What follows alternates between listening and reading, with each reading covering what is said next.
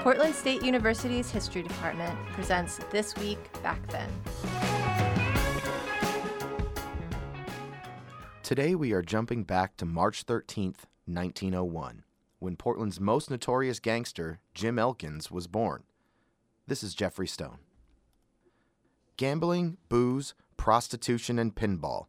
This is the legacy of Portland's own infamous crime boss, Jim Elkins. Though he was born in Texas, James Big Jim Elkins achieved his notoriety in Portland, Oregon. Elkins and his brother Fred set up numerous gambling and prostitution establishments across Portland in the 1930s and 40s.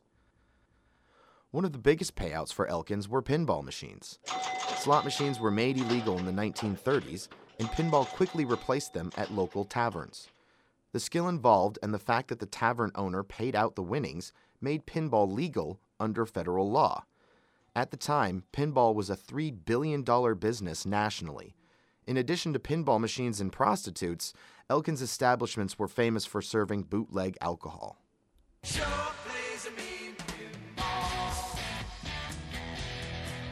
Portland police, state attorneys, and even the mayor were all taking bribes from Big Jim. Harry King, an employee of Elkins, recalled the good old days.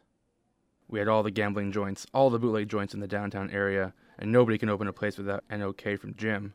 We could double park our car out in the middle of the street and let it sit there. The cops wouldn't dare touch it because we worked for Jim. It wasn't long before another group of racketeers and criminals showed up. In this case, it was the Teamsters Union and organized crime from Seattle.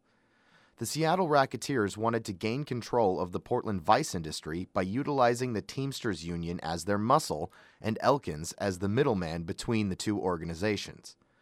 The Teamsters dominated local businesses through intimidation and delivery strikes. Those who used outside labor or sold products not sanctioned by the Teamsters either received no deliveries or their owners were threatened physically. Big Jim's responsibilities to the Seattle racketeers continued to grow, as did the payments he owed to the Seattle group. While working a deal to secure the location site for the future Memorial Coliseum, their relationship quickly unraveled. Seattle and Teamsters wanted Elkins to front more money to secure the site, and Elkins decided he wanted out.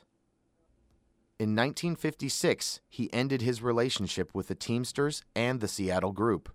Teamster boss Frank Brewster gave Elkins this warning I make chiefs of police and I break chiefs of police. I've been in and out of jail. Nothing scares me. If you embarrass my boys, you'll find yourself walking across Lake Washington with concrete boots on. Knowing that the police and politicians were now largely in the pocket of his former partners, Elkins wiretapped the homes of Teamsters and Seattle racketeers that were living in apartment buildings he owned. The tapes caught the attention of Robert F. Kennedy, who was working for the McClellan Committee, a special Senate subcommittee on labor crimes. The McClellan Committee subpoenaed local Teamster bosses, members of the Seattle Racketeer Group, and Big Jim Elkins himself.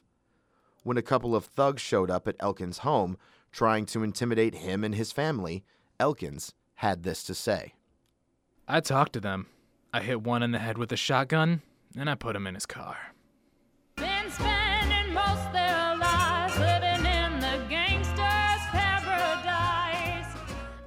Big Jim Elkins could not be intimidated or run out of his own town. Neither could he be taken down legally. Despite over 100 indictments between the Teamsters, Seattle, and Elkins himself, Big Jim was acquitted on all charges after two appeals. James Big Jim Elkins, untouchable till the end. For more on this topic and others, please visit pdx.edu/history.